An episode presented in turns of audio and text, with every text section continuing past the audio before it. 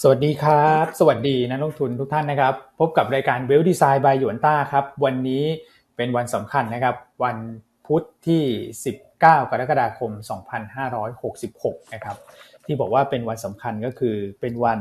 โหวตนายกครั้งที่ 2 ของประเทศไทยนะครับ ซึ่งถือว่าเป็นครั้งแรกเลยในประวัติศาสตร์นะครับ ที่มีการโหวตนายกถึง 2 ครั้งนะครับ ก่อนหน้านั้นก็จะมีการโหวต ไม่ได้มีการโหวตด้วยเลือกตั้งเสร็จก็ผ่านได้เลยนะครับ แล้วก็จะมีปี 62 ที่มีการโหวตนะครับ ซึ่งก็โหวตเพียงแค่ครั้งเดียวก็ผ่านนะครับ อันนี้ก็จะเป็นครั้งที่2ละนะเราก็คงจะต้องติดตาม แล้วผมเชื่อว่าคนในตลาดทุนเองก็ต้องติดตามนะคงจะพักเบรกก่อนในช่วงก่อนหน้านี้นะครับเซ็นดิ้งเด็กก็ปรับตัวเพิ่มขึ้นมาเนี่ยสวันทำการแล้วนะครับ อาจจะ แตะเบรกนิดนึงเพื่อรอดูพัฒนาการทางการเมืองนะครับ รอดูประเด็นที่เกิดขึ้นในสภานะครับ ซึ่งเดี๋ยวเราก็คงจะได้อัปเดตกันไปเรื่อยๆนะครับ9โมงครึ่งเริ่มประชุมทั้งประชุมสภา และก็ประชุมสารรัฐมนูญด้วยนะครับ วันนี้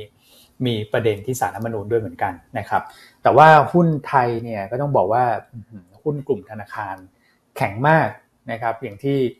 พี่อันตั้งข้อสังเกตไว้เรื่องของผลประกอบการไตรมาสสนะครับ แล้วก็ขึ้นมาเรื่อย ๆ เลยนะครับ คราวนี้เดี๋ยวลองมาดูว่า ระหว่างที่เรารอความชัดเจนเรื่องของปัจจัยการเมืองในประเทศเนี่ยจะต้องสลับกลุ่มไหมนะครับ หรือว่ามุมมองกลยุทธ์ในช่วงนี้เนี่ยจะเป็นอย่างไรนะครับ กดไลค์กดแชร์ให้กับพวกเราก่อนนะนะฮะแล้วเดี๋ยวมาพูดคุยกันนะครับพี่ยันกับคุณแม็กก็รอทุกท่านอยู่แล้วนะครับพี่ยันครับ วันนี้เสื้อสีอะไรฮะเนี่ย สีฟ้าเลยนะอันนี้เสื้อสีฟ้า เสื้อสีฟ้านี่พักอะไรนะคุณอ้วนคุณแม็กสีฟ้าเหรอฮะ สีฟ้ามีหลายพักนะฮะ ก็จะมีอ่าประชาธิปัตย์กับสีฟ้านะออกฟ้าฟ้าของประชาธิปัตย์เนอะโอเคเนอะวันเพราะฉะนั้นวันนี้ก็เดี๋ยวมาดูเรื่องของปัจจัยการเมือง อืมนะครับว่าจะสรุปจะได้โหวตหรือเปล่าใช่นะครับอ่าแล้วถ้าได้โหวตจะผ่านหรือเปล่า อ่านะครับ แล้วศาลท่านจะรับคำร้องหรือไม่รับคำร้องนะครับ แต่ว่าโดยรวมเนอะอันวิเคราะห์ ตั้งแต่ช่วงต้นรายการเลยละกัน อันว่าไม่ไม่ว่าจะออกมาซีนิโอไหนเนี่ย ครับ ยังไงโอกาสที่เพื่อไทยจะได้จัดตั้งรัฐบาลเนี่ย ก็เพิ่มขึ้นนะครับเพียงแต่เพิ่มขึ้นมากหรือเพิ่มขึ้นน้อยเท่านั้นเองนะครับเพราะฉะนั้นก็แต่คนอาจจะกังวลว่าถ้าออกมาในซีเนริโอเช่นสารรับคำร้องหรือไม่ได้โหวตเพราะว่าเสนอยติรอบสองไม่ได้ ถ้าในกรณีนั้นเนี่ยอาจจะทำให้ตลาด กังวลว่ามันจะไปกระตุ้นแฟนคลับฝั่งก้าวไกลหรือเปล่านะครับตอนนี้คงต้องติดตามอีกแล้วว่าการที่จะปรับสูตรการ แล้วก็ปรับสมการเนี่ย มันเป็นไปด้วยความนุ่มนวลมากน้อยเพียงใดแล้วกันนะครับ คือตอนนี้อันเชื่อว่าตลาดตีความไปแล้วว่ายังไงเพื่อไทยเนี่ย น่าจะเป็นพักหลักในการจัดตั้ง อืมครับผมครับ ดังนั้นวันนี้เดี๋ยวมาติดตามกัน แต่ว่าระหว่างที่รอคอยปัจจัยการเมืองวันนี้เนี่ย วันนี้กลุ่มที่เด่นน่าจะเป็นกลุ่มพลังงานนะนะครับพอขึ้นมาหมดเลยฮะ ทั้งน้ำมัน ทั้งแก๊สธรรมชาติ ทั้งถ่านหิน ครับนะครับ คือขึ้นพร้อมกันถึงสามแอสเซทเลยนั้นไม่ได้กลุ่มเด่นนะ อันคิดว่าพลังงานเนี่ยปตทปตทสพน่าจะเด่นในสายของพลังงาน ที่เป็นน้ำมัน ส่วนสายของพลังงานที่เป็นถ่านหินกับแก๊สธรรมชาติ ก็คงเป็นตัวบ้านปูคือจังหวะพอดีเลยนะครับ ระหว่างที่เรารอเรื่องของการเมืองภายในประเทศก็มีกลุ่มสลับมาให้เล่นกันได้พอดีเลยนะพี่อันเมื่อวานเนี่ยขึ้นพร้อมกันหมดเลยใช่ไหมฮะน้ำมันถ่านหิน แก๊สธรรมชาติ ใช่ครับ แล้วมากันในระดับที่ใช้ได้ด้วยนะ ใช่สาเหตุหลักๆก็เกิดจากเรื่องของฮีทเวฟทั่วโลกนั่นแหละที่เราคุยกันเนาะ ว่าทั้งที่ญี่ปุ่นก็โดนเล่นงานทั้งที่เมืองจีนก็ค่อนข้างร้อน สหรัฐก็ร้อนจัดเหมือนกันนะครับดังนั้นวันนี้ก็แน่นอนแม้ภาพตลาดโดยรวมอาจจะเป็น wait and see สำหรับเรื่องการเมืองแต่กลุ่มพลังงาน วันนี้น่าจะเป็นกลุ่มที่เป็นพระเอกนะส่วนกลุ่มแบงค์ที่เราแนะนำกันมาอย่างต่อเนื่อง แล้วเราคิดว่าจะ outperform ตลาดก็ขึ้นมาเรื่อยๆขึ้นมาเรื่อยๆจริง ๆ เห็นได้ชัดเจนเลยเพราะฉะนั้นช่วงที่รายงานงบนะฮะตอนที่งบออกเนี่ย อันคิดว่าควรจะต้องเซลล์ออนแฟกบางส่วนนะโอ้ครับเอ่อเพราะว่ามันเป็นเรื่องปกติของการเข้าสู่เอ a r n i n g ซีซั่นถ้าทุกท่านที่ลงทุนหรือว่าเป็นสายเทรดมาสักระยะหนึ่งแล้วเนี่ย ก็จะเห็นได้ว่าช่วงงบออกนี่แหละ ตัวเวลามันขึ้นมานะ แล้วพองบออกไม่ว่างบจะดีกว่าคาดหรือต่ำกว่าคาดเนี่ยส่วนใหญ่มันก็จะปรับตัวลง ครับใช่นะครับ หลังจากนั้นนะเพราะคนก็จะมีการ take profit แล้วก็หมุนไปเล่น sector อื่น ๆ นะฮะคือความสนุกของการ เข้าสู่ช่วง e a r n i n g season เนี่ยคนก็จะเวียนกลุ่มเล่นไปเรื่อยๆ เหมือนเล่นเก้าอี้ดนตรีเนอะเหมือนการเต้นระบำก็จะเปลี่ยนจังหวะเปลี่ยนทิศทางไปเรื่อยๆนะดังนั้นอยากให้ทุกคนปรับแนวคิดในการลงทุนช่วงนี้นะ ว่าเก็งเป็นกลุ่มๆเก็งเป็นตัวตัวๆหมุนไปเรื่อยๆนะครับ แล้วถ้าท่านจะอยากได้ไอเดียในการปรับพอร์ตในการหมุนไปเรื่อยๆ sector ไหนอะไรเงี้ยก็อยากจะให้รับชมรายการของเราทุกวันเนอะใช่ ครับ นะครับเพราะจุดเด่นของเราคือเรื่องหุ้นไงที่เราคิดก่อนคนอื่นเสมอ มองก่อนคนอื่นเสมอเอออย่างเช่นรอบในกลุ่มแบงก์เราก็พูดกันมาตลอดสองสัปดาห์แล้วแหละว่ายังไงกลุ่มแบงก์ขึ้นนำก่อนอยู่แล้ว เพราะว่างบออกกลุ่มแรกนะครับเพราะฉะนั้นเดี๋ยวงบออกนะถ้า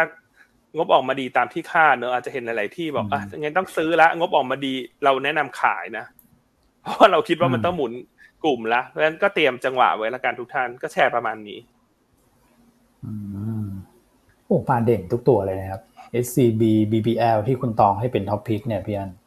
BBL เมื่อวานก็ขึ้นขึ้นแรงใช่กลุ่มแบงก์นี่ขึ้นเป็นพระเอกเลยคุณโอ้ครับ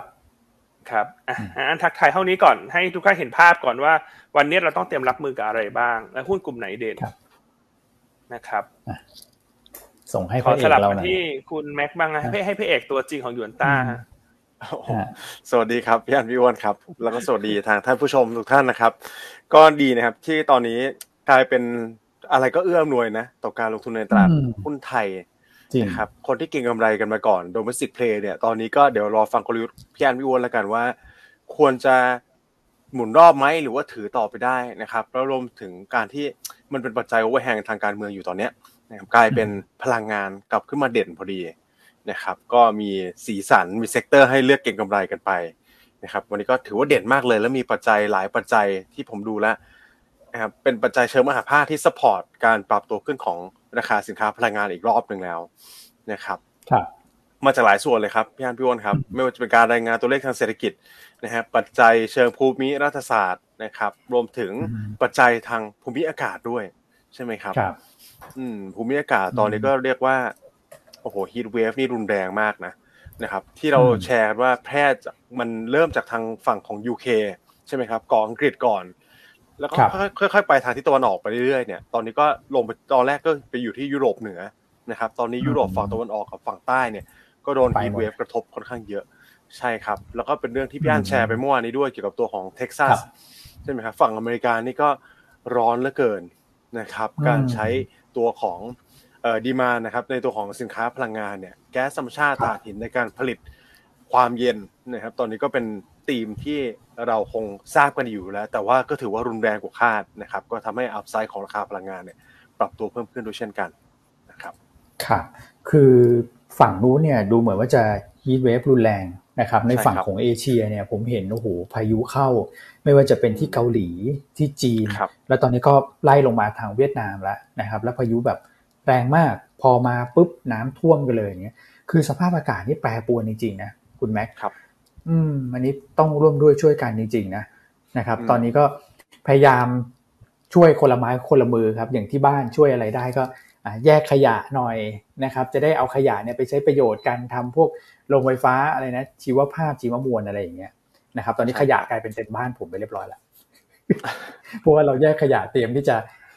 เอาไปให้เขาจัดการง่ายๆไงนึกออกไหมอันนี้ก็เป็นการช่วยระดับครัวเรือนนะครับ แต่ว่าเรื่องนี้ผมว่าคนจะให้ความสำคัญมากขึ้นเรื่อยๆ เดี๋ยวปลายปีเนี้ยคอปยี่สิบแปดเนี่ย ผมว่าเข้มข้นเลยอะแน่นอนอากาศแปรปรวนขนาดนี้ใช่ไหมฮะครับครับใช่อากาศทำนิวไฮขนาดนี้นะครับเขาเรียกว่าค่าเฉลี่ย อากาศเขาเรียกว่าความร้อนใช่ไหมของโลกเนี่ยนะครับมันก็ทำนิวไฮต่อเนื่อง ตอนนี้สักสิบเจ็ดองศาได้หน่อยละนะครับ ครับผม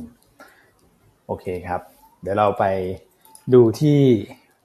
ประเด็นต่างๆกันเลยนะครับ เมื่อวานนี่โฟล์ไหลเข้าใช้ได้นะ แล้วก็เห็นเงินบาทแข็งค่าสวยเลยนะครับสำหรับระหว่างวันเนี่ยแข็งค่ามาเกือบหนึ่งเปอร์เซ็นได้ใช่ไหมใช่ครับยวนก็ฟันฟลออันนี้ก็เป็นภาพที่ดีต่อเนื่องนะครับ ถ้าติดตามกันมาตั้งแต่วันศุกร์วันจันทร์นะครับ แล้วก็วันอังคารเนี่ยกลายเป็น ต่างชาติกับทางฝั่งของกองทุนจับมือกันซื้อหลายวันแล้วนะครับ ก็กลายเป็นรายย่อยที่มีสถานะเป็นขายสุทธิประเภทเดียวเลยเมื่อวานนี้นะครับอยู่ที่ประมาณสักพันเจ็ดร้อยล้าน แต่ต่างชาติเนี่ยซื้อมาสุทธิต่อเนื่องเลยนะครับเมื่อวานก็ซื้อมาเยอะพอสมควรครับพี่วันพันสี่ร้อยล้านนะครับอันอย่างที่รีแคปกันสั้นๆและกันสำหรับกลุ่มที่เคลื่อนไหวได้ดีกว่าตลาดเมื่อวานนี้เนี่ยตลาดก็ผมว่าอาจจะยังจ้องตากันอยู่ รอดูรอติดตามปัจจัยทางการเมืองด้วยนะครับ กลุ่มแบงก์ก็ขึ้นมาเด่นแล้วนะครับ domestic play ที่เราแชร์กันไปนะครับ กลุ่มของ ICT ก็ปรับตัวขึ้นมาได้ค่อนข้างดีเช่นเดียวกันนะครับ เกือบเกือบสักหนึ่งเปอร์เซ็นต์นะครับส่วนตัวที่ปรับตัวลงไปแรงหน่อยเนี่ยนะครับ ก็ในฝั่งของ tourism นะครับ tourism ลงไปสักประมาณเกือบเกือบหนึ่งเปอร์เซ็นต์แต่ในภาพของปิโตรเคมีอันนี้ก็อาจจะโดนแรงกดดันจากการรายงานตัวเลขเศรษฐกิจจีนด้วย ในก่อนหน้านี้นะครับ แต่ว่าจีนตอนนี้เริ่มมีพัฒนาการแล้วนะครับ มีการพูดคุยกันนะครับแล้วมีการแถลงออกมา เรื่องการกระตุ้นตัวของการบริโภคภายในประเทศ 11 ข้อเลยนะครับแล้วก็เป็นข้อย่อย 11 ข้อนะครับคือแต่ก็เป็นพัฒนาการที่ดีขึ้นแหละ ตอนนี้เราเห็นทางการเนี่ยเริ่มให้ความสำคัญนะครับกับการกระตุ้นรากฐานแบบที่เป็นลักษณะ broad base นะครับกระตุ้นทั้งในฝั่งของชนบทด้วยนะครับเดี๋ยวเราแชร์กันว่ามีสาระสำคัญอะไรบ้าง อันนี้ก็เป็นพัฒนาการที่ดีเช่นเดียวกัน ต่อไม่ว่าจะเป็นทั้งภาวะเศรษฐกิจ นะครับการค้าการการขายโลกแล้วก็ตัวของราคาสินค้าพลังงานด้วยเช่นเดียวกันนะครับอืมต้องมีบ้างนะ พูดถึงนะครับ ใช่ครับก็เลยกลัวจะไม่ถึงย่อยๆงานวิกลห้าเปอร์เซ็นต้องต้องเริ่มใส่มาตรการกระตุ้นเข้ามาหน่อยนะครับเออครับ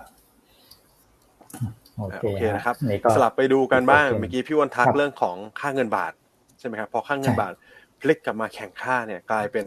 ฝรั่งซื้อในทุกตลาดเลยนะครับ ไม่ว่าจะเป็นตลาดหุ้นอืมนะครับ ในฝั่งของ future แล้วก็ตราสารหนี้อันนี้มาหมดนะครับ future เมื่อวานนี้ก็เป็นสถานะ net long เข้ามา 11,000 สัญญานะครับส่วนฝั่งของตราสารหนี้ก็สลับกลับมาซื้อในวอลุ่มที่ค่อนข้างเยอะเลยทีเดียว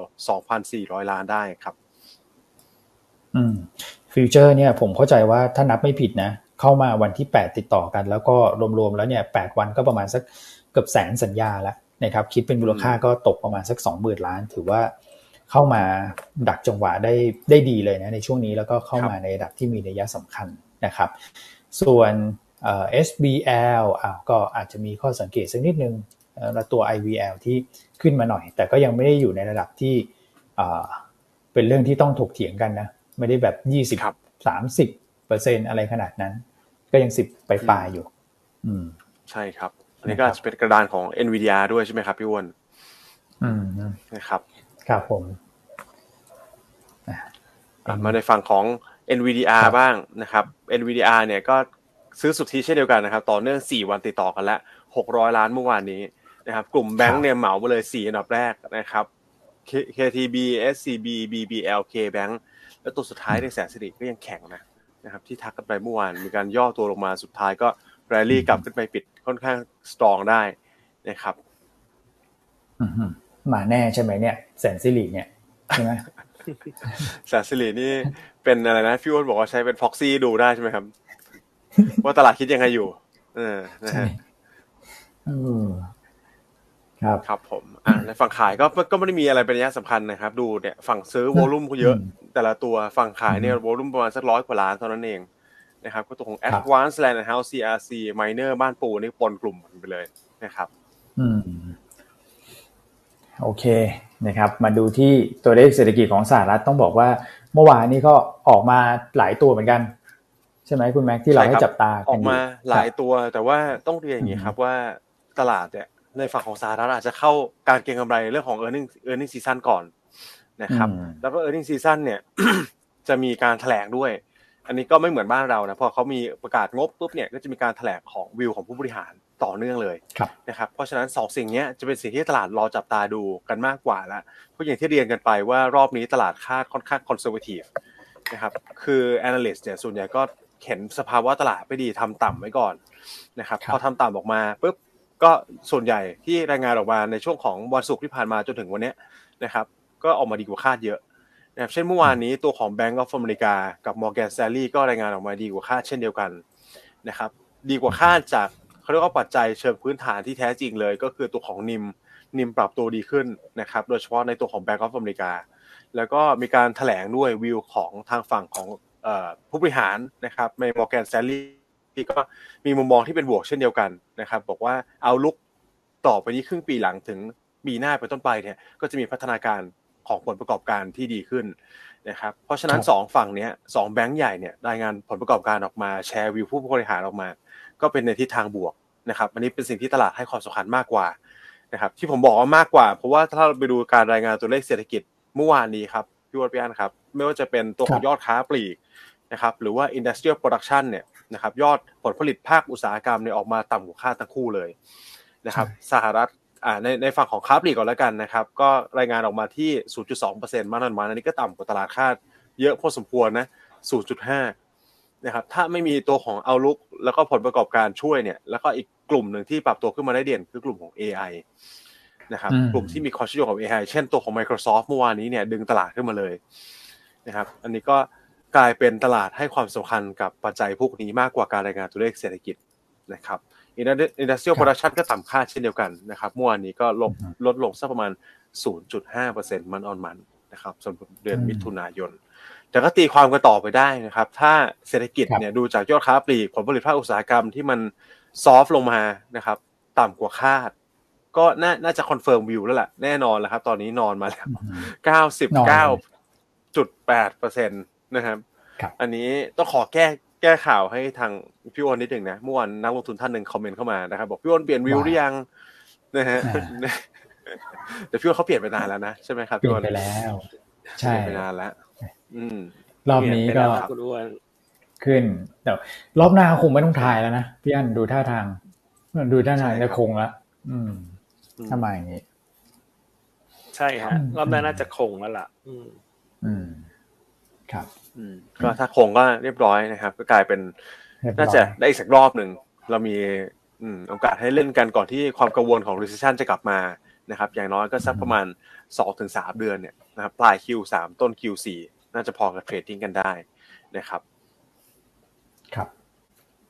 ตัวเลขทางเศรษฐกิจเมื่อวานนี้ที่อ่อนค่าเนี่ยผมลิงก์ไปที่ตัวของการเคลื่อนไหวของสินทรัพย์นิดหนึ่งนะครับพอ retail sales IP เอ่อ industrial production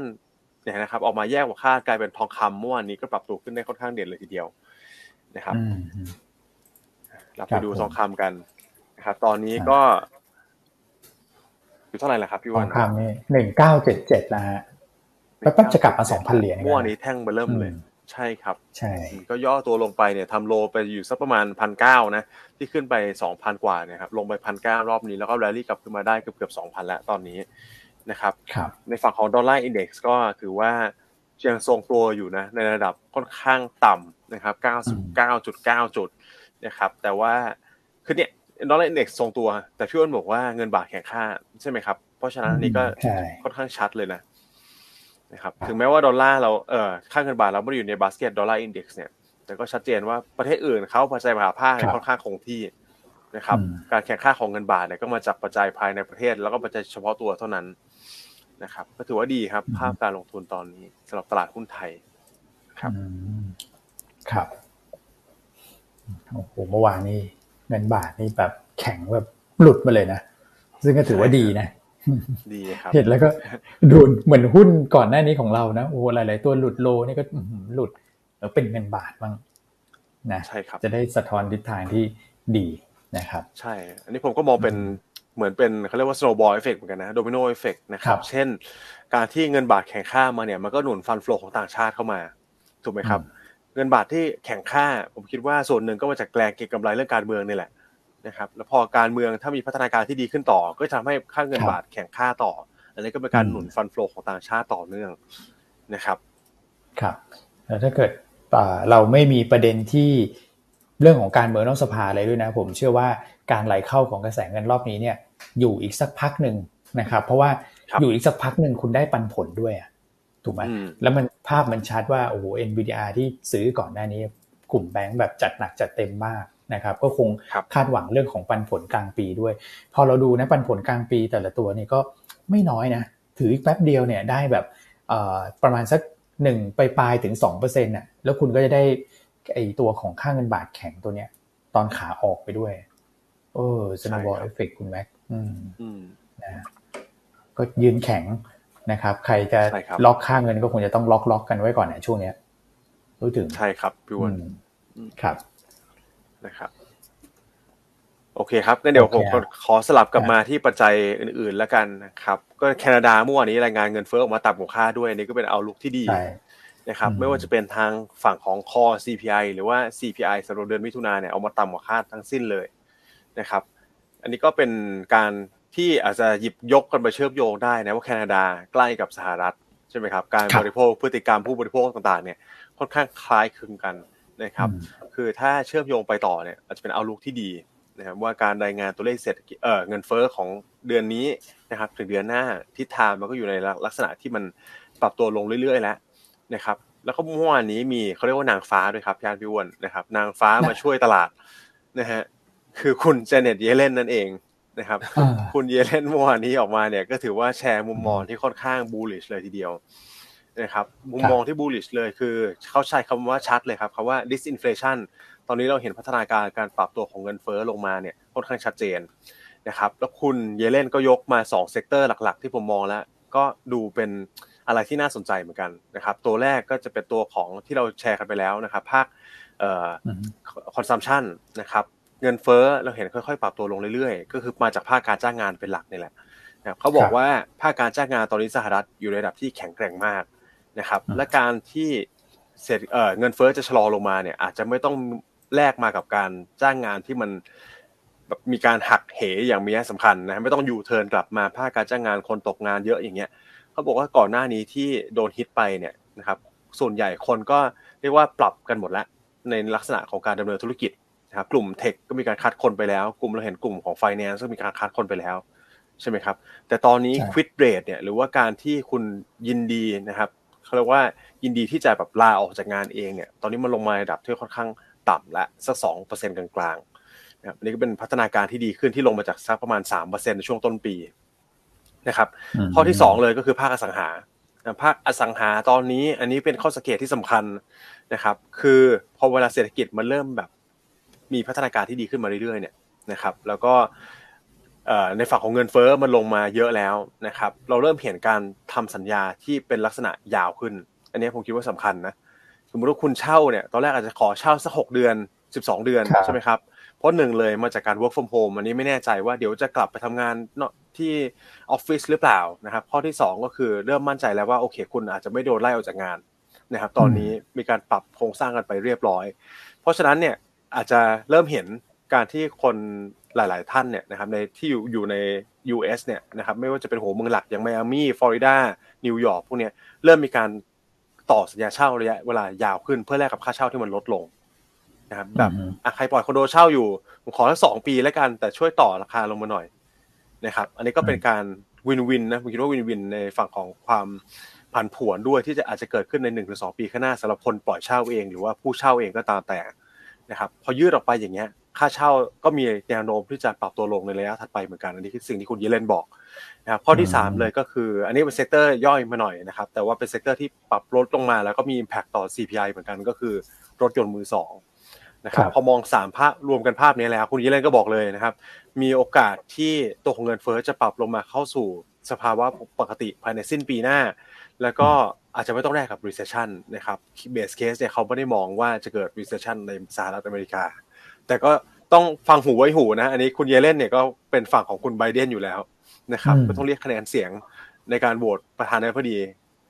เอ่อครั้งหน้าก็ปีถัดไปเนี่ยแหละสิ้นปีถัดไปก็ต้องฟังหูไว้หูนะว่าจะเกิดขึ้นได้อย่างนี้จริงหรือเปล่านะครับครับถ้าเกิดขึ้นจริงก็แน่นอนก็คงเป็นบวกต่อสภาวะการลงทุนโดยรวมนะครับอืมเมื่อวานนี้ตลาดหุ้นสหรัฐเลยปรับตัวขึ้นเด่นเลยฮะใช่ เฉลี่ยไปบวกสักประมาณ 0.84%นะครับสำหรับครับดาวโจนส์ S&P แล้วก็ตัวของ NASDAQ นะครับอืมสวยเลยฮะฝั่งของสหรัฐขึ้นมานะครับ ใช่ครับ อืมโอเคขึ้นคือแล้วขึ้นอีกนะ ตอนนี้ S&P ก็ทำ52 week high อยู่ต่อเนื่องเลยนะครับไหนดูกราฟสิ S&P โอ้โหอืมอืมไปไกลครับครับ ดาวโจนส์โอ้โห นะครับ ไปอ่าเดี๋ยวรอก่อน เดี๋ยวเรารอของไทยก่อนนะ อืม ครับ โอ้ NASDAQ ก็ขึ้น สวยอะของไทยนี่จะเป็นกราฟอย่างนี้ไหมครับพี่อันพี่วัน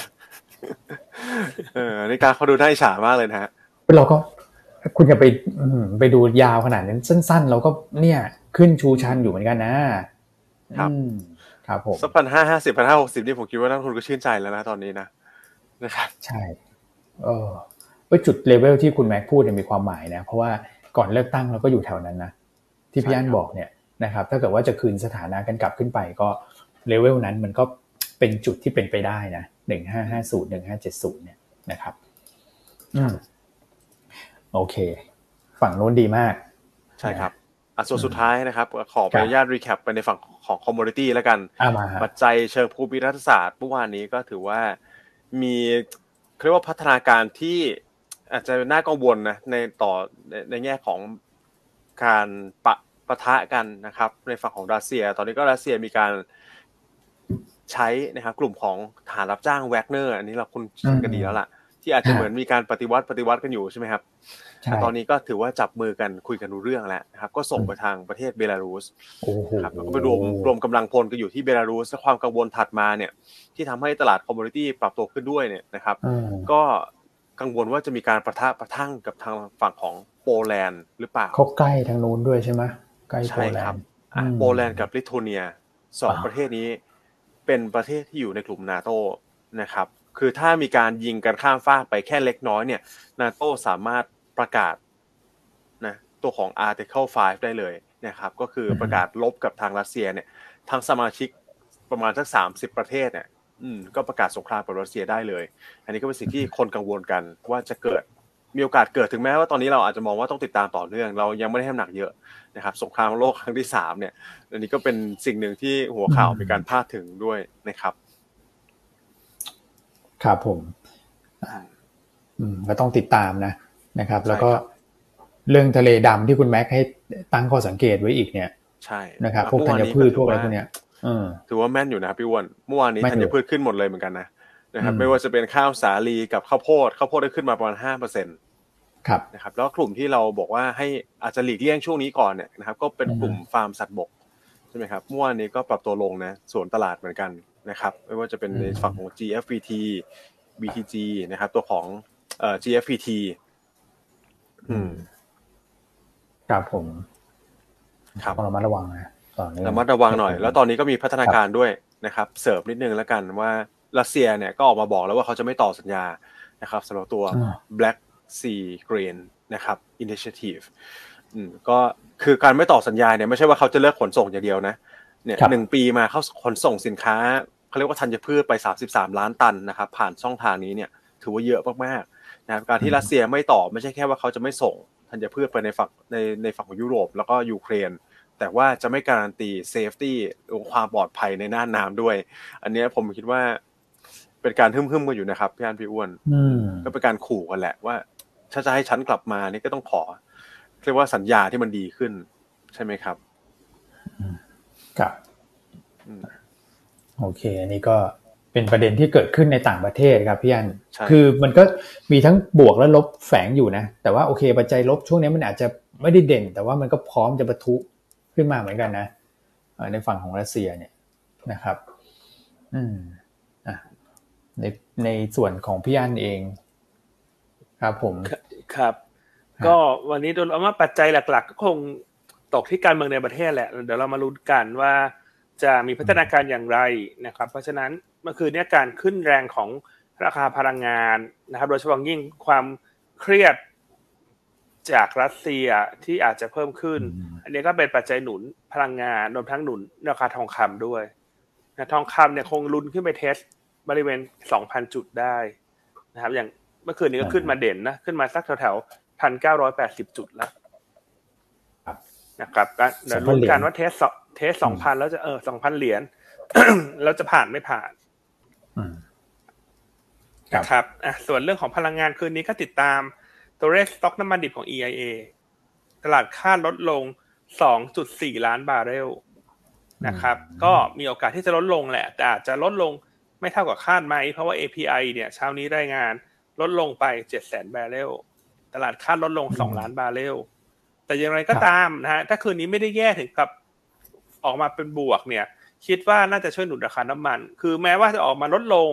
จะเท่ากับคาดมากกว่าคาด หรือถ้าออกมาในกรณีที่น้อยกว่าคาด ก็ไม่น่าจะทำให้ราคาพลังงานลงแรงนะครับเพราะว่าตอนนี้สิ่งที่ตลาดเล่นเรื่องน้ำมันกันอยู่เนี่ยก็เล่นอยู่สักสองสามเรื่อง อันที่หนึ่งก็จีนเดี๋ยวรอออกมาตรการกระตุ้นเศรษฐกิจเมื่อวานนี้มีการเปิดเผย draft ออกมาละที่เมื่อสักครู่คุณแม็กเล่าไปว่า area อะไรบ้างที่เขาจะกระตุ้น เพียงแต่ว่าขนาดของแพ็กเกจและการเริ่มใช้จะเกิดขึ้นเมื่อใดนะครับ อันที่สองก็คือเรื่อง supply น้ำมัน มันจะค่อยๆลดลงเรื่อยๆละที่ที่เราคุยกันมาตลอดเนอะที่ซาอุดิอาระเบียเดือนนี้ก็ลดไปอีกหนึ่งล้านบาร์เรลด้วยความสมัครใจ ครับ เดือนหน้ารัสเซียก็จะลดการส่งออกน้ำมันห้าแสนบาร์เรลรวมทั้งเมื่อวานนี้ EIA มีการออกมาคาดการณ์ว่าปริมาณผลิตน้ำมันของสหรัฐในเดือนหน้าเนี่ย ที่มาจากพวก shale oil shale gas เนี่ยจะเข้าสู่การลดลงครั้งแรกตั้งแต่เดือน December ที่ผ่านมาเพ ราะฉะนั้นเบ็ดเสร็จโดยรวมตรงนี้จะเป็นตัวช่วยหนุนราคาพลังงาน รวมทั้งสหรัฐเตรียมเติมน้ำมันกลับเข้าสู่คลังสำรองเชิงยุทธศาสตร์นะครับ แล้วเดี๋ยวพอไปเดือนเก้าเดือนแปดเดือนเก้าเนี่ยเป็นฤดูมรสุมอีกแล้วนะครับ เดี๋ยวการขุดเจาะน้ำมันที่อ่าวเม็กซิโกเนี่ยเดี๋ยวก็จะปิดปิดเปิดเปิดเปิดปิดเปิดเปิดเพราะพายุจะเข้ามาอย่างต่อเนื่องเพราะเพราะนั้นดูตรงนี้เนี่ย เราก็ยังเอ่อ มีมุมมองนะว่าไตรมาสสามเนี่ย น้ำมันน่าจะเป็นสินทรัพย์ที่เด่นนะครับดังอย่างตัวของ WTI เนี่ยอั๋นคิดว่าอย่างน้อยๆต้องขึ้นไป test แปดสิบเหรียญนะจากปัจจุบันที่เจ็ดสิบห้าเหรียญนะครับ อืมแต่ตัวที่เราชอบก็เป็นปตท.สผ.กับปตท.นี่แหละ ที่ดูจะได้ benefit นะฮะแล้วงบก็ดูดีกว่าตัวอื่นด้วย เพราะว่าตัวอื่นเนี่ยโรงกลั่นเนี่ยน่าจะขาดทุนทุกตัวในไตรมาสสอง แต่การขาดทุนในรอบนี้สำหรับไตรมาสสองที่กำลังจะรายงาน ไม่ใช่จุดที่จะมา cut แต่เป็นจุดที่จะซื้อจะมากกว่าสำหรับคนที่ trading เป็นลักษณะโมเมนตัมนะคือในช่วงสั้นๆตอนนี้จะ trading สผ. ปตท. ไปก่อน เพราะว่าถึงแม้งบจะไม่ดีแต่ไม่ได้แย่ถึงขาดทุน แต่พวกโรงกลั่นส่วนใหญ่ขาดทุนไอ้ RPC PTTGC ไทยออยล์กำไรบางๆ ขาดทุนบางๆ เอสโซพวกนี้น่าคงขาดทุนหมด แต่ตลาดไม่ได้กังวล ผลประกอบการแล้วมีแต่ว่าเป็นเป็น timing เมื่องบออกคนจะรอซื้อนะครับเพราะฉะนั้นให้ไอเดียประมาณนี้เลยท่านอาจจะเห็นการ preview งบกลุ่มแบงก์เอ้ยทุกทีงบกลุ่มพลังงานออกมามันไม่ค่อยสวยเลยไม่สวยเพิ่งจะมาตกใจแต่ว่าต้องบอกว่าราคาหุ้นลงมารอหมดแล้วฮะเพราะฉะนั้นเดี๋ยวเตรียมจับจังหวะ เตรียมจับจังหวะเมื่องบออกเนี่ยมันเป็นจุดซื้อครับนะครับ หรือถ้าจะแบ่งซื้อไว้ก่อนบางส่วนสักสิบถึงยี่สิบเปอร์เซ็นของที่อยากได้ก็ไม่ว่ากันอืม ครับผมนะครับ แต่ถ้าซื้อแล้วสบายใจคืองบออกไปแล้วซื้อแล้วสบายใจ โอเค ครับนะครับส่วน BCP ถือว่าขึ้นมา perform ได้ดีกว่าคนอื่นในกลุ่มโรงกลั่นเพราะว่ามีการเก็งกำไรเฉพาะตัวเรื่องของการควบรวมเอสโซอืมครับผมนะครับอันคิดว่าเมื่อใดก็ตามที่ดีลเสร็จสิ้น แล้วมีการประกาศทำ tender offer ตัวเอสโซเนี่ยเออแล้วก็ประกาศราคาสุดท้ายเนี่ย ก็อาจจะเห็นคนอาจจะขายบางจากไปซื้อเอสโซก็ได้นะ เพื่อที่จะไป เก็งกำไร หรือว่าเป็นลักษณะ safe haven เพื่อที่จะขาย tender offer ครับนะครับเพราะฉะนั้นบางจากอาจจะไม่ได้เข้าข่ายโรงกลั่นตัวอื่นๆนะที่บอกว่างบออกให้ซื้อบางจากนี่อาจจะเป็นอารมณ์คนรอ sell on fact นะเพราะมัน outperform มากละดังนั้นถ้าจะหาหุ้นที่เป็น bottom เนี่ย ควรจะไปดูตัวอื่นๆมากกว่า อืม ครับผม ครับอันก็แชร์ประมาณนี้นะ รวมทั้งตัวของ บ้านปูกับ BPP ด้วยแหละ ก็ยังชอบอยู่ความต้องการใช้ไฟใน Texas นะครับ ที่เร่งตัวขึ้นมาโอเคอ่าวันนี้ overplay ดูจะเด่นนะครับ เดี๋ยวผมขออนุญาตสลับมาตอบคุณแสนดีสุขใจนิดนึงนะครับ สรุปกลุ่มแบงค์เนี่ยออกให้ขายหรือให้ถือรับปันผลออกให้ขายก่อนนะครับ เราคิดว่าน่าจะ sell on fact กันสักรอบหนึ่งแต่ว่าผมเข้าใจว่าเรื่องถือปันผลเนี่ยอาจจะ คือให้มุมมองเกี่ยวกับต่างชาตินะ flow ที่เข้ามาช่วงนี้เนี่ยคือถ้าเกิดเราไป track สถิติที่ผ่านมาก็คือเขาชอบเข้ามารับปันผลกลางปีของกลุ่มแบงค์ด้วยนะครับอันนั้นเป็นเป็นเหตุผลนะแต่ว่าในเชิงของกลยุทธ์การเทรดของนักลงทุนรายบุคคลเนี่ยก็คือผมบอก sell on fact สักรอบหนึ่งนะครับเพราะว่าหุ้นขึ้นมารองงบเรียบร้อยแล้วครับใช่ครับ แล้วโดยปกติกลุ่มแบงค์เนี่ยพองบออกเนี่ย อันก็เจอว่าเขาไม่ได้ประกาศปันผลทันที ใช่ครับมันจะไม่เหมือนหุ้นกลุ่มอื่นนะหุ้นกลุ่มอื่นพอประกาศงบเนี่ยจะปันผลทันทีตามมาวันเดียวกันจะเป็นส่วนใหญ่ แต่แบงค์เนี่ยเขาจะมีจังหวะให้รอครับนะครับ เช่นประกาศงบไปแล้วปันผลค่อยประกาศตามมานะอย่างดูสมมติอันยกตัวยกตัวอย่างให้เห็นตัว BBL แล้วกัน BBL ปีที่แล้วเนี่ยงบออกวันที่เอ่อยี่สิบยี่สิบเอ็ดกรกฎานะฮะสำหรับงบไตรมาสสอง แต่ปันผลไปประกาศยี่สิบห้าสิงหาอืมนะครับเพราะแบงค์เนี่ยเขาจะมีการส่งงบชุดที่หนึ่งเดือนหนึ่งก่อนเนอะแล้วก็ครับเป็นงบชุดที่ตรวจสอบแล้วอ่าซึ่งปันผลเนี่ยจะประกาศ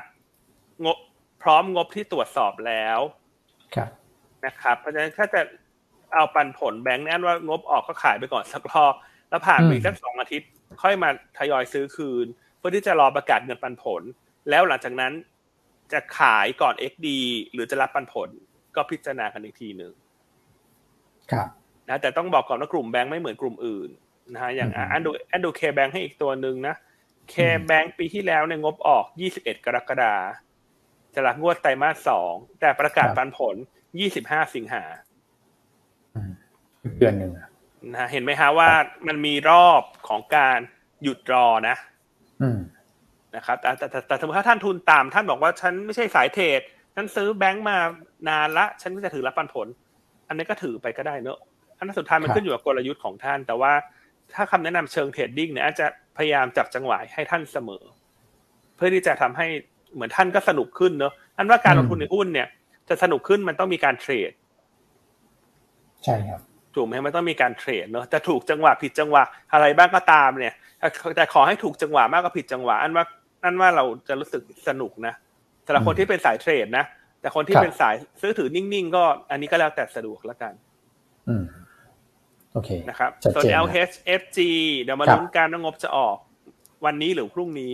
ถ้าดูอืมปีก่อนรู้สึกออก19นะ ก็คือวันนี้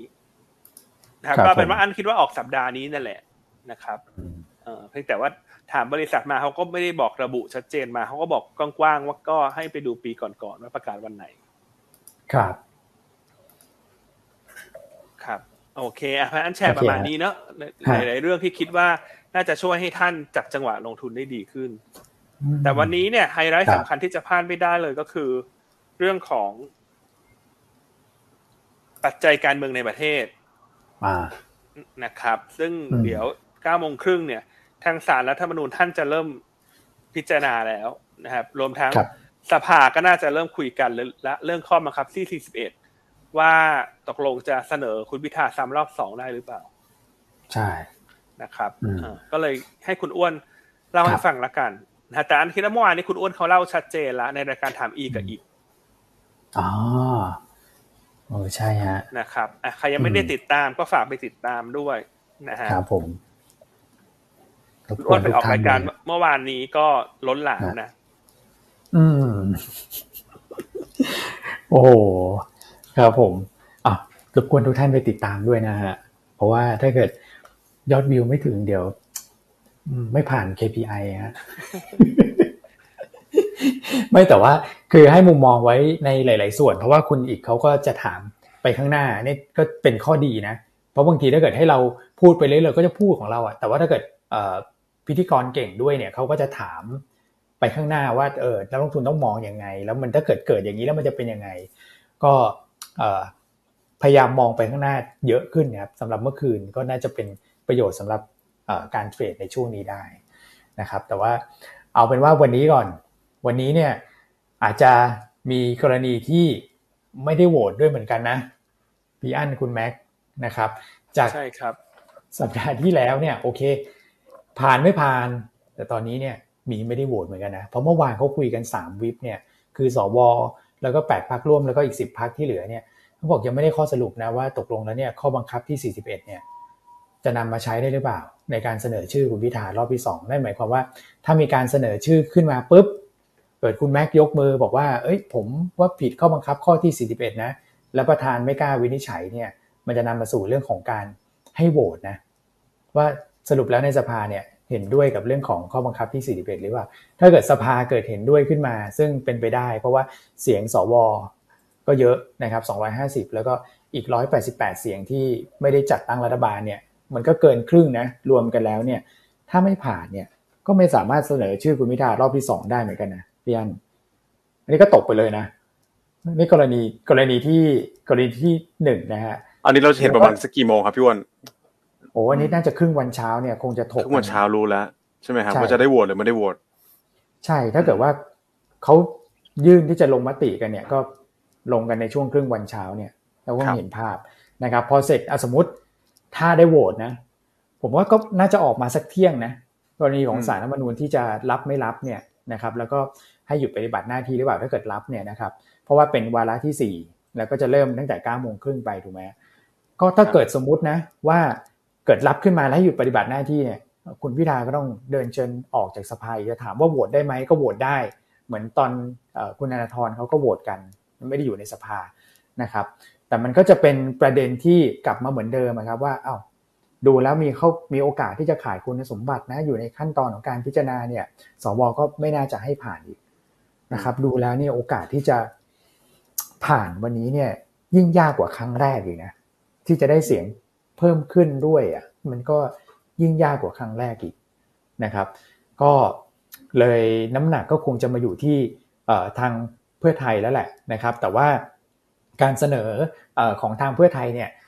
ทำได้ทันทีไหมนะครับ มุมหนึ่งเขาก็บอกว่าสามารถที่จะทำได้เลยใช้เวลาไม่นานแต่อีกมุมหนึ่งเขาก็บอกว่าน่าจะสักสัปดาห์หนึ่งหรือเปล่านะครับ คราวนี้เราก็เผื่อไว้แล้วกันว่าถ้าเกิดวันนี้ ไม่ได้ผลอะไรออกมาเนี่ยก่อนหน้านั้นสภาเคยบอกว่าเปิดให้ 3 วันใช่ไหมครับ13 19 และ 20 เพราะฉะนั้นวันพรุ่งนี้ก็มีโอกาสเหมือนกันนะครับ ที่เขาจะมาพิจารณาในทางเลือกถัดไป ถ้าเกิดว่าคุณพิธาไม่ผ่านนะครับ ก็คือเป็นเพื่อไทยขึ้นมานำแล้วนะครับ หรือว่าเพื่อไทยอาจจะขอเวลาสักสัปดาห์หนึ่งก็จะไปตกวันที่ 26 กรกฎาคมซึ่งก็มี 2 วันที่เขาพูดกันที่ผมตามข่าวเมื่อคืนนะครับคราวนี้มันก็จะออกมาเป็น 2 หน้าหลักๆแล้วนะครับ ก็คือเพื่อไทยยังจับกับก้าวไกลเหมือนเดิม หรือว่า เพื่อไทยภูมิใจไทยพลังประชารัฐนะครับ แต่สุดท้ายก็คือเพื่อไทยเป็นแกนนำในการจัดตั้งรัฐบาลแหละเพราะว่าเป็นเสียงของพรรคอันดับที่สองนะครับ ก็ต้องมาดูว่าเขาคุยกับทางไหนที่มันรู้เรื่องมากกว่า แต่ระหว่างรอเนี่ยผมคิดว่าหุ้นโดเมสิกเพย์หลาย ๆ ตัวก็ขึ้นมาพอสมควรเหมือนกันนะพี่อันอาจจะนิ่ง ๆ คงไม่ได้เซลล์ออนแฟกอะไรมากมาย เพราะรู้อยู่แล้วว่าไม่นานนะครับ ไม่วันพรุ่งนี้ก็สัปดาห์หน้าก็ น่าจะได้เห็นหน้าค่าตากันแล้วนายกกับรัฐบาลเป็นใครนะครับก็คงจะเซลล์แฟกรอดูความชัดเจนนิดนึง ว่าถ้าเกิดไม่ผ่านวันนี้แล้วนัดกันวันไหนแล้วจับขั้วยังไงนะครับแต่ว่าก็จะมีแรงซื้อกลับเข้ามาอยู่ดี เพื่อเก่งเรื่องของการจัดตั้งรัฐบาลนะครับโดยพรรคเพื่อไทย แต่สิ่งที่ต้องติดตามเพิ่มเติมก็คือ การชุมนุมนอกสภาอันนี้ก็มันก็อดคิดไม่ได้นะครับ ก็ต้องติดตามต่อต่อเนื่องไปนะฮะก็เลยคิดว่าพอมาในทรงนี้เราดูความชัดเจนก็คือ global pay นะครับหรือว่าจะ mid small cap ไปเลยนะที่คาดการณ์ว่างบไตรมาสสองจะสวยเนี่ยก็อาจจะเคลื่อนไหวเด่นหน่อยนะครับอืมอะพี่ยันมองไงฮะครับก็มองคล้ายๆที่คุณอ้วนเล่านั่นแหละอันนี้คิดว่ายังไงตอนนี้เพื่อไทยโอกาสสูงนะครับเพียงแต่ว่าตอนนี้คนก็อาจจะดูตัวแปรอื่น ๆ เท่านั้นเองว่าการที่ก้าวไกลจะย้ายฝั่งเนี่ยจะย้ายยังไงอืมนะครับ คือถ้า ยังคงเป็นพักร่วมรัฐบาลอยู่ อันว่าอย่างน้อยทุกอย่างมันก็ดูละมุมละม่อมนะ ดูแบบซอฟอะ ถูกไหมฮะเออเพราะฉะนั้นหมายความว่าพอเป็นเพื่อไทยสลับมาแล้ว นายกมาจากเพื่อไทยทุกอย่างมันผ่านอืมถูกไหมครับคือสวเห็นผ่านไฟเขียวให้ แต่ถ้ามาอีกรูปแบบหนึ่งก็คือครับรัฐบาลเพื่อไทยไม่ได้มีก้าวไกลอ่าเอ่อก็ต้องไปดูว่าก้าวไกลเขาสลับไปเพราะเหตุผลอะไรที่หนึ่งก็คือยังไงก็ไม่ผ่าน ครับ เพราะมีก้าวไกลอยู่ในสูตรรัฐบาล อืมอ่า หรือเพื่อไทยพอเป็นแกนนำในการจัดตั้งอาจจะไปชวนอีกสักพักสองพักอ่า แล้วเขาไม่เอาเข้ามาก้าวไกลอ่าใช่แล้วก้าวไกลไม่เอาเขาไม่ใช่อ่าเขาไม่เอาก้าวไกลก้าวไกลไม่เอาเขาก้าวไกลอ่าก็ก้าวไกลก็จะขอ move ตัวเองไปอีกฝั่งหนึ่งแต่อืมเชื่อว่าก้าวไกลจะยังโหวตให้นายกเพื่อไทยอืม ถ้าเป็นกรณีนั้นนะเพราะว่ายังไงก็ตามครับเขาก็โปรโมทมาตลอดว่าอืมเขาสนับสนุนเรื่องของประชาธิปไตยครับนะครับเพราะฉะนั้นถ้าเป็นออกมาในสูตรนี้ก็ ก็น่าจะทำให้การเมืองมันปลดล็อกได้แหละเพียงแต่มันก็อาจจะทำให้คนต้องติดตามว่าก้าวไกลเขาส่งสัญญาณยังไงในการที่เขาย้ายฝั่งอืมนะครับครับผมนั้นตัวแปรมันก็เหลืออีกไม่มากแล้วล่ะอืมเหลือไม่มากละแล้วก็โอกาสที่จะจัดตั้งรัฐบาลเสียงข้างน้อยก็ดูน้อย ตอนนี้อืมดูไม่เยอะเพราะเมื่อวานนี้ตัวแทนจากพรรคเอ่อ พลังประชารัฐใช่ไหมเอ่อทางด้านของคุณธรรมนัฐก็ออกมาบอกว่าไม่ได้มีแนวคิดดังกล่าว อืมครับผมนะครับอ่าซึ่งกรณีที่จะทำให้เกิดแรงกระเพื่อมนอกสภาเนี่ย ก็คือเรื่องรัฐบาลเสียงข้างน้อยนั่นแหละ ที่ตอนนี้ตลาดกังวลอยู่ แต่ไม่แต่ไม่ได้กังวลมากนะไม่ได้กังวลต้องบมาอกกว่าไม่ได้กังวลมาก แต่ถ้ามันคือแค่เกิดคิอัดนนั้นเผื่อไว้อืมใช่คิดเผื่อไว้เฉยๆเพราะคนก็จะเหมือนชอบคิดหลายๆซีนารีโอใช่ไงใช่ใช่ฮะใช่เพราะฉะนั้นก็ถ้าอันนี้ไม่เกิดอืม ยังไงถ้ามีชุมนุม ก็คิดว่าไม่น่าจะชุมนุมรุนแรงครับสาเหตุเพราะว่าก้าวไกลเขาก็น่าจะทำการบ้านมาแล้ว ว่าถ้าชุมนุมรุนแรงสุดท้ายแล้วสิ่งที่มันจะเกิดขึ้นตามมามันคืออะไรอืมถูกไหมมันก็จะทำให้ใช่เราวนกลับถอยหลังไปอีกครั้งหนึ่งหลังจากเลือกตั้งครั้งเนี้ยได้แสดงคะแนนเสียงของฝั่งประชาธิปไตยค่อนข้างชัดแล้วอืมถูกไหมฮะครับผมถ้าไม่อยากช่ให้คปรับระวัติศาสตร์มันซ้ำรอย ไม่ได้อยากให้เกิด การออกมาของเอ่อทหารอย่างเงี้ยอะพูดตรงๆก็ได้อันคิดว่ารัฐประชุมหารนุมแล้วนะอ่าอืมชุมนุมไม่แรง เพื่อแสดงพลังแล้วครับจบไปเพื่อรอเลือกตั้งครั้งหน้าก็น่าจะเป็นอะไรที่เป็นไปได้มากละกันอืมนะครับครับผมอืมอืมงั้นติดตามแล้วกันติดตามไปติดตามใช่ไป ครับผมเพียงแต่ตลาดเขาเลือกทางไปแล้วฮะ เราก็อืมเป็นนักลงทุนเราก็ต้องมองว่าทิศทางตอนนี้มันเป็นยังไงอืม โอกาสที่ก้าวไกลจะได้นายกแล้วก็เป็นแกนนำนี่พี่อันก็ยังสิบเปอร์เซ็นเหมือนเดิม คือดูแล้วน้อยจริงๆเออจริง ๆ อันนะให้ไม่ถึงสิบเปอร์เซ็นต์ละแต่อันณคิดตอนว่านี้สิบเปอร์เซ็นต์ก็ต่ำมากแล้วอันคิดไม่ปรับแล้วอืมคุณอ้วน ของอันอืมก็ยังเป็นเท่าไหร่บ้างนะฮะนะคุณอ้วนของพี่อันนะฮะเอ่อจะมีของพี่อันเป็นสิบสี่สิบห้าสิบปรับไหมสิบ ไม่นะก็ยังอย่างเงี้ยโอเคอันก็ยังคิดว่าโอกาสที่ก้าวไกลจะไม่ได้อยู่ในสูตร ก็ยังมากกว่าอยู่ในสูตรสักหน่อยหนึ่งอะโอเค คืออันแต่ยังแต่อืมอันยังไม่แน่ใจว่าตกลงสวที่เขาไม่โหวตคุณพิธาเนี่ยอืมคือเป็นเพราะว่าเขาจะไม่โหวตก้าวไกลเลย หรือว่าเขาแค่ไม่โหวตคุณพิธาไงอ๋อครับอ่าแต่นี่พี่อันจะให้น้ำหนักสูตรที่สามเยอะหน่อยนะก็คือใช่ เพื่อไทยพลังประชารัฐภูมิใจไทยไปทางนั้นใช่สลับใช่คือทั้งก้าวไกลสามเป็นสูตรของสองเราเนี่ยไม่ได้มีรัฐบาลอืมเสียงข้างน้อยนะเพราะเราไม่มีไม่เรามีไม่ได้เราไม่ได้เอาซีนิโอนั้นมาประเมินอยู่ละใช่นะครับครับผม โอเคอะอืมก็แชร์ประมาณนี้นะการเมืองวันนี้ก็ลุ้นกันถ้าครึ่งวันเช้าคงไม่ได้มีอะไรคืบหน้ามากนักหรอกแล้วเราใช่ไปดูกันครึ่งวันบ่ายเลยครับโอเคฮะโอเคอะเพราะฉะนั้นก็เอ่อเดี๋ยวขอโฆษณาขายของนิดนึงเนาะครับ ตัวหุ้นกู้นะอ่าเมื่อวานนี้ก็นำเสนอไปแล้ว อันนี้ก็นำเสนออีกครั้งหนึ่งนะฮะนำเสนอเรื่อยๆฮะก็เพราะว่าเราคิดว่าตัว NCAP เนี่ยเป็นหุ้นกู้ที่น่าสนใจครับนะครับอายุ2ปีนะฮะดอกเบี้ย5.4ถึง5.5ส่วน2ปี6เดือนเนี่ย5.75ถึง5.85ครับครับดอกเบี้ยสุดท้ายเราประกาศอีกครั้งหนึ่งนะฮะแต่ว่าตัว NCAP เนี่ยก็จะเปิดให้จองซื้อวันที่15ถึง17สิงหาคือนั่นคือช่วงจ่ายสตางค์เนาะ แต่ณตั้งแต่ตอนนี้ท่านสามารถแสดงเจตจำนงผ่าน IC ของเราได้นะครับ ถ้ามีความประสงค์จะจองโควต้าหุ้นกู้ดังกล่าว ครับ ระดับความน่าเชื่อถือ Triple B ลบแนวโน้ม stable นะฮะอันนี้อืมเสนอขายเฉพาะลูกค้าที่เป็นสถาบันกับนักลงทุนรายใหญ่เท่านั้น ครับผม ครับก็น่าจะเป็นตัวเลือกให้กับทุกท่าน ถ้ามองว่าถ้าภาพการเมืองชัดเจน การควบคุมธุรกิจสินเชื่อมอเตอร์ไซค์เนี่ยผ่านพ้นไปเรียบร้อยแล้ว ต่อไปนี้บริษัทจะเข้าสู่ช่วงของการเติบโตของกำไรนะครับแล้วก็ฐานะการเงินก็แข็งแกร่ง DE ratio ก็ยังไม่ถึงหนึ่งเท่า ก็เกือบเกือบหนึ่งเท่า แต่ถ้าเป็นครับ net DE ก็ก็ต่ำลงไปอีกตามนะฮะใช่ก็ถือว่าเป็นอะไรที่น่าสนใจนะ เพราะว่าเขายังไม่ได้ก่อหนี้ไว้สูง ไม่เหมือนกับครับไฟแนนซ์อื่นๆที่อาจจะก่อหนี้สูงไปแล้ว คนใช่ก็อาจจะกังวล แต่อันเนี้ยเหมือนเขาเพิ่งจะเริ่มออกหุ้นกู้เป็นครั้งแรกอืมเพราะฉะนั้นความเสี่ยงในเรื่องของปัจจัยทางด้านการเงินก็ยัง น่าจะต่ำกว่าคนอื่นๆละกัน ที่ครับมีการก่อหนี้ไปแล้วเป็นจำนวนมากครับนะครับระดับความเสี่ยงระดับ5นะฮะก็ฝากไว้อือฮึแต่ท่านที่เป็นนักลงทุนที่สายหุ้นกู้ละกันนะครับอืมส่วนอีกตัวหนึ่งก็เป็น MQDC อันนี้ทุกท่านครับรู้จักคุ้นชินกันอยู่แล้วนะครับก็เปิดจองซื้อ 20ถึง24 กรกฎาคม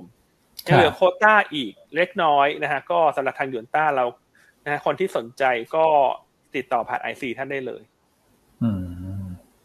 ครับผม ครับ โอเค โอเคอะนะต้องก็รีบเราหน่อยเราคงต้องลงทุนหลาย ๆ asset class นะกระจายกระจายไปฮะ ใช่ ใช่ครับ เพราะการเติบโตอย่างยั่งยืนเนี่ยต้องใช้ตัว asset allocation เข้ามาช่วย อืม ถูกฮะที่ผ่านมานี่ชัดเจนเลยฮะ การ allocate ไปแม้แต่ในส่วนของหุ้นกู้ที่ได้แบบเอ่อยิวสูง ๆ เนี่ยก็ช่วยประคับประคองพอร์ต หลาย ๆ ท่านได้เยอะเลยนะครับ หลายท่านก็บอกมาว่าอืมหุ้นกู้นี่ก็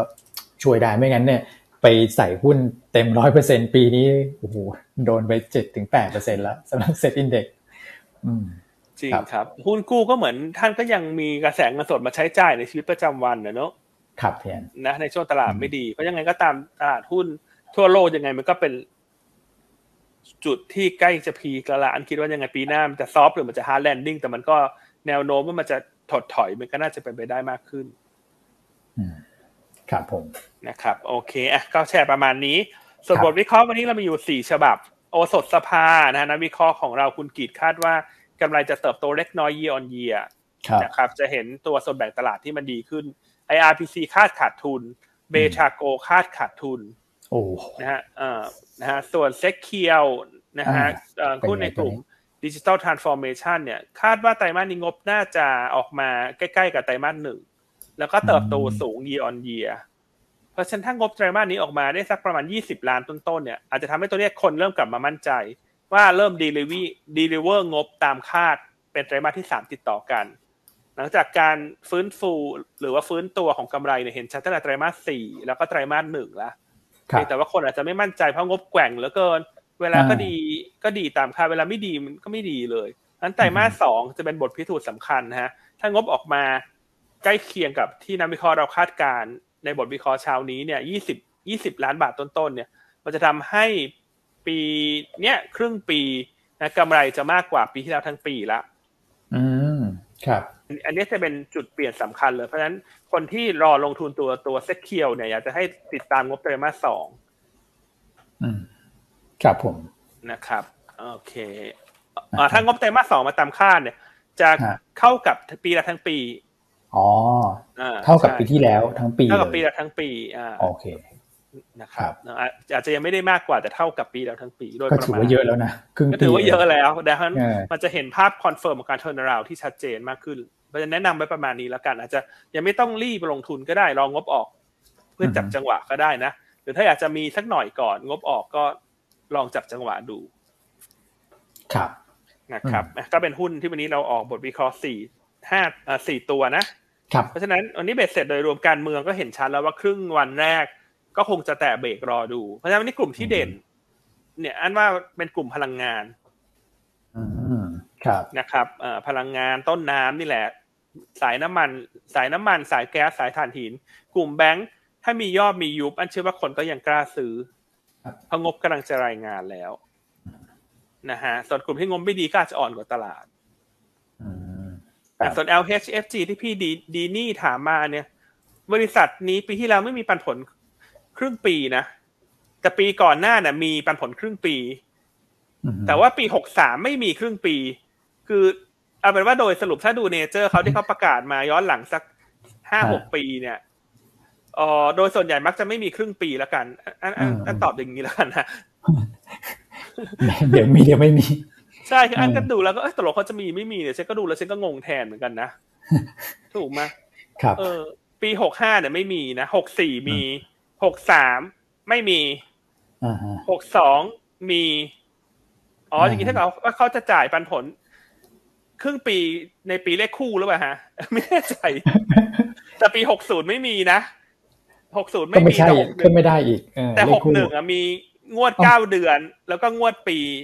อะไรก็ไม่รู้อะงงอะอืมเอาเป็นว่าถ้าถามอันอันคิดว่าไม่มีแล้วกันเนอะตอบแบบคอนเซอร์วทีไปก่อน แต่ถ้ามีครับก็ถือว่าเป็นน้ำจิ้มแล้วกันนะอืมอืมนะยังไงใครที่เป็นผู้บริหารระดับสูงของ LH LHFG อันคิดว่าจะไป พิจารณาดูด้วยนะ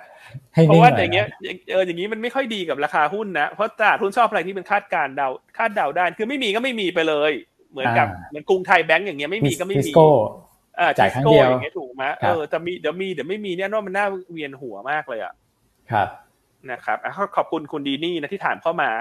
อืมทำให้อันไปลองเปิดดูว่าตกลงมันจะมีหรือไม่มีโอเค อะถามครับท่านผู้ชมดีกว่า ถ้าคิดว่ามีครับกดหนึ่ง ถ้าคิดว่าไม่มีกดเก้าแล้วกันเนาะอืมอะเห็นคุณแม็กยิ้ม คุณแม็กคิดว่ามีไม่มีฮะ ผมคิดว่าน่าจะขึ้นแล้วแต่ผลประกอบการป่ะครับพี่อันแต่ละปี ไม่รู้เลยอะถ้าปีเราถ้าไม่ปีถูไหนกเลยดีก็อาจจะมีนะครับอืมก็เอาเป็นว่าเราลุ้นเก่งงบละกันปันผลถ้ามีก็นำก็แถมมาของแถมแล้วกันคุณอย่าไปคิดมาก ถ้าไม่มีก็ไปรองวดปีแล้วกันอะคุณ คุณอ้วนเปิดให้นักลงทุนดูหน้าจอก็ได้คุณดูสิ ครับเนี่ยนะอะปีคุณดูทางขวาสุดก็ได้รอบผลประกอบการอะอันนี้ครับอันนั้นเข้าใจง่ายอันตัวนี้นะ เออคุณดูสิอ่าครับผมเอาปีหกสี่ที่พี่แอนบอก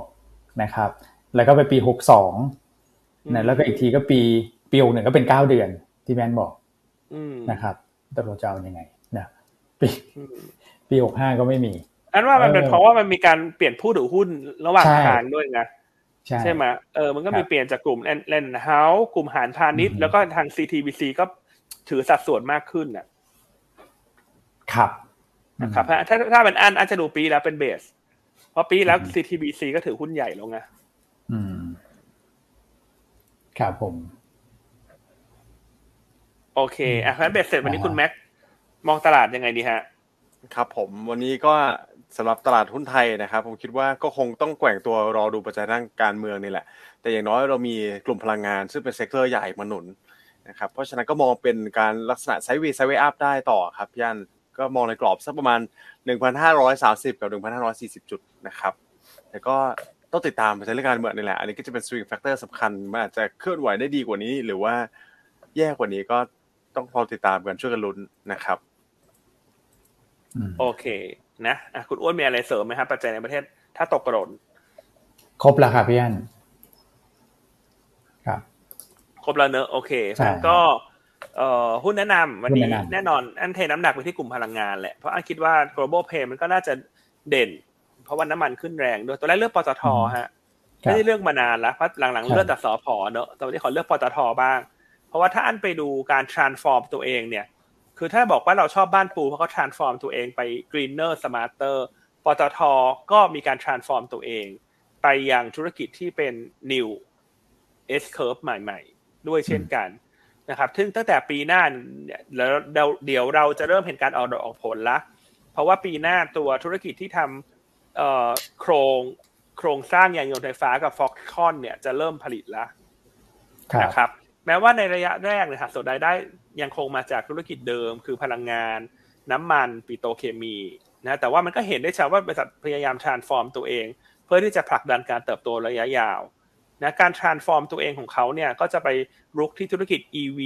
นะฮะให้ครบวงจรทั้ง value chain เลยทั้งรถยนต์ไฟฟ้าทั้งแบตเตอรี่นะครับธุรกิจใหม่ๆ เช่น ที่เกี่ยวข้องกับการพัฒนาคุณภาพชีวิตนะฮะพวกไลฟ์ไซเอนต่างๆ ธุรกิจยา ธุรกิจนวัตกรรมทางการแพทย์ หรือที่ทุกคนเคยได้ยินกันแล้วเรื่องของตัวมณีแดงจำได้ไหมฮะมณีแดงที่อ่าเป็นมาดีแดงเอ่ออายยาอายุวัฒนะป้าอะไรเพราะฉะนั้นตัวปตทเนี่ย คงต้องใช้เวลาที่เขาค่อยๆ transform ตัวเองแต่ถามว่าระดับราคาตรงนี้ น่าสนใจไหมนะฮะถึงแม้จะขึ้นมาแล้วในระดับหนึ่งตามการรีบาวของตลาดระดับราคาปัจจุบันก็ถือว่าไม่แพง price per book 0.9 เท่า PE 9.6 เท่า นะครับแล้วก็ระหว่างทางที่เรารอการ transform ตัวเอง ให้ธุรกิจที่เป็น new S curve ใหม่มันมี growth เข้ามาเรื่อยๆเนี่ย ก็มีเงินปันผลระหว่างทางให้นะครับอืมค่อนข้างหายากนะสำหรับหุ้นที่เป็นไซส์ใหญ่ขนาดนี้แล้วให้ปันผลต่อปี5%ขึ้นไป ครับนะครับ ซึ่งปตทระดับราคาปัจจุบันเนี่ยเราคาดการณ์ปันผลปีละ5.5%นะครับดังนั้นอืมอันเชื่อว่าถ้าคนที่หาหุ้นซื้อ เพื่อที่จะถือรอพัฒนาการในการเปลี่ยนโครงสร้างธุรกิจ นะครับ ก็มีปันผลให้ตอบแทนระหว่างทางก็ดูน่าสนใจอืมส่วนคนที่เป็นสาย trading แน่นอนการ trading ปตทกับปตทสผก็ตามการเคลื่อนไหวของราคาน้ำมันดิบครับนะครับนั้นก็แนะนำจะสะสม หรือจะ trading ก็ได้ แล้วแต่ว่าท่านเป็นนักลงทุนแนวไหน ครับผมนะครับ แต่ดีเวเดนยิวห้าเปอร์เซ็นขึ้นเนี่ยถือว่ามีเสน่ห์เลยสำหรับหุ้นใหญ่ อืม ครับนะครับใช่ครับ อะตัวที่สองก็แนะนำตัวบ้านปูนะบ้านปูนะครับแน่นอนว่าเมื่อคืนนี้แก๊สธรรมชาติขึ้น ทั้งยุโรปทั้งสหรัฐถ่านหินก็ขึ้น ดังนั้นวันนี้ตรงๆง่ายๆ บ้านปูน่าจะได้อานิสงส์ตรงนี้อืมส่วนเรื่องคลื่นความร้อนในสหรัฐจะช่วยบวกลงธุรกิจโรงไฟฟ้าใน Texas อันนี้ทุกท่านน่าจะรู้อยู่ละเพราะคุยกันมาหลายวันแล้วนะคะจุดเด่นสำคัญของบ้านปูคือการเอา BKV เข้าตลาด นะฮะอันนี้จะเป็นการล็อกมูลค่า asset ที่มีนัยสำคัญเลย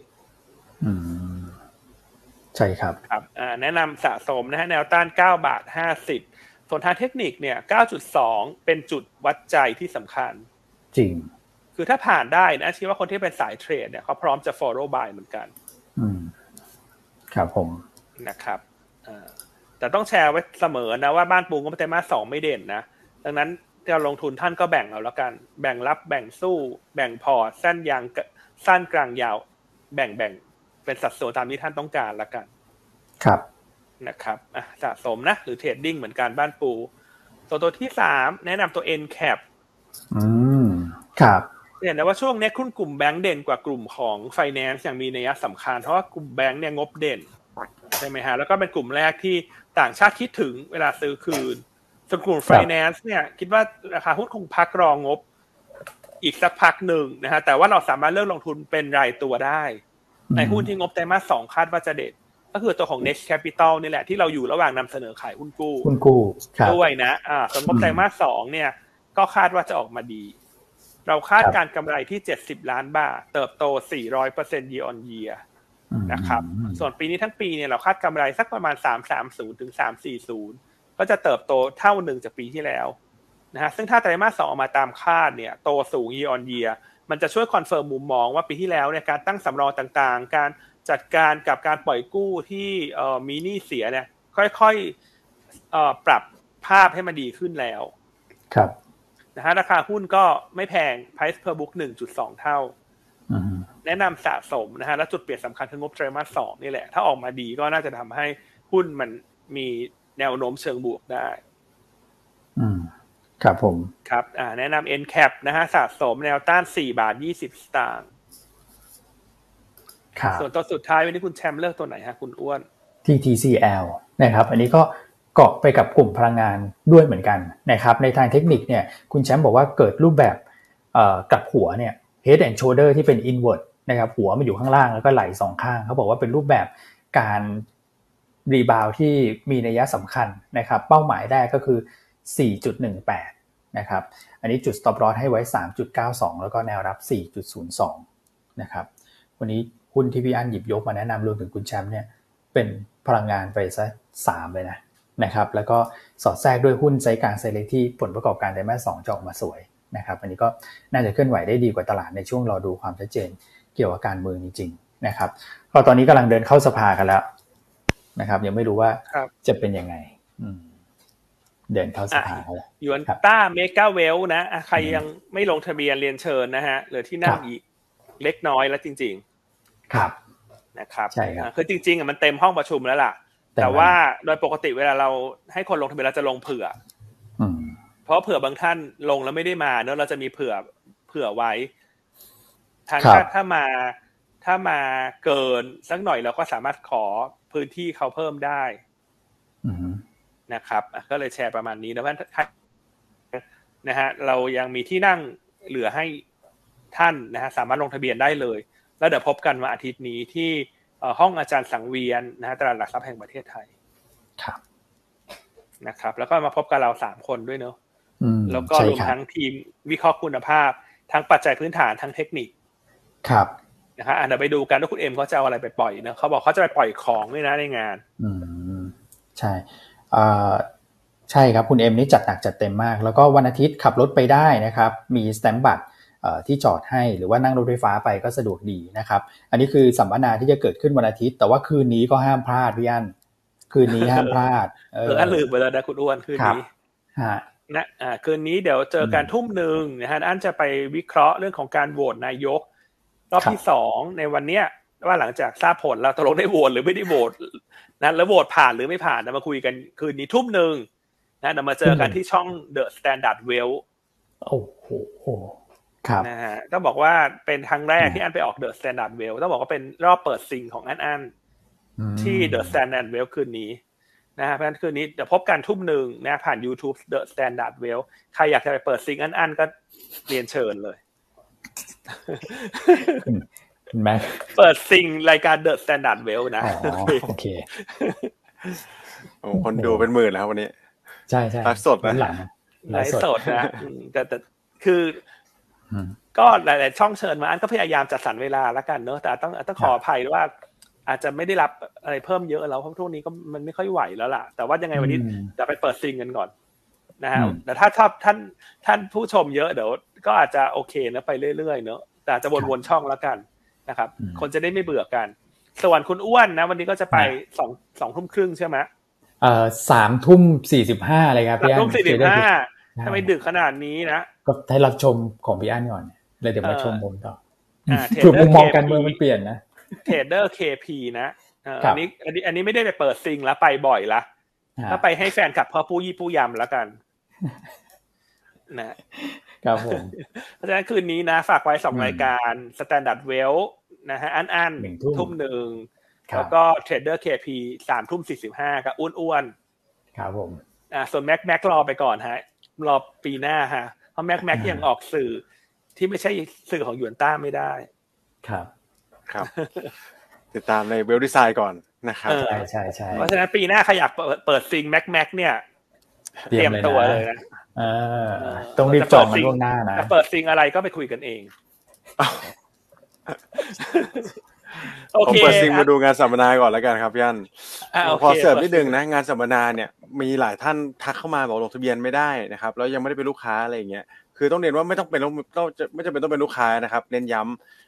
เนี่ยไม่ว่าจะเป็นการสแกนผ่าน QR code ในที่ขึ้นอยู่หน้าจอท่านตอนนี้ หรือว่าเนี่ยมีการแปะลิงก์ให้แล้วนะครับ ใน Facebook กับ YouTube สามารถกดลิงก์เข้าไปได้ แล้วต้องเลือกว่า เรียกว่าเนี่ยเดี๋ยวผมกดเข้าไปนะครับ เรียกว่านักลงทุนที่สนใจการลงทุนเฉยๆอันนี้ไม่ต้องมีบัญชีของยูนต้านะครับอืมก็ลงทะเบียนเข้ามาฟังกันก่อนได้นะครับ ผมโอเค โอเคโอเค อะ ครบถ้วนละ กินเวลาคุณแชมป์มาแล้วคุณ คนเขารอเปิดซิงคุณแชมป์อยู่นะ เพราะฉะนั้นก็เดี๋ยวลาเราลาไปได้เพียงเท่านี้ แล้วทุกท่านก็เราไปถามคุณแชมป์แล้วกัน ว่าเขาจะไปเปิดซิงที่ไหนบ้าง นะครับ โอเค สวัสดีนะครับ สวัสดีครับ สวัสดีครับ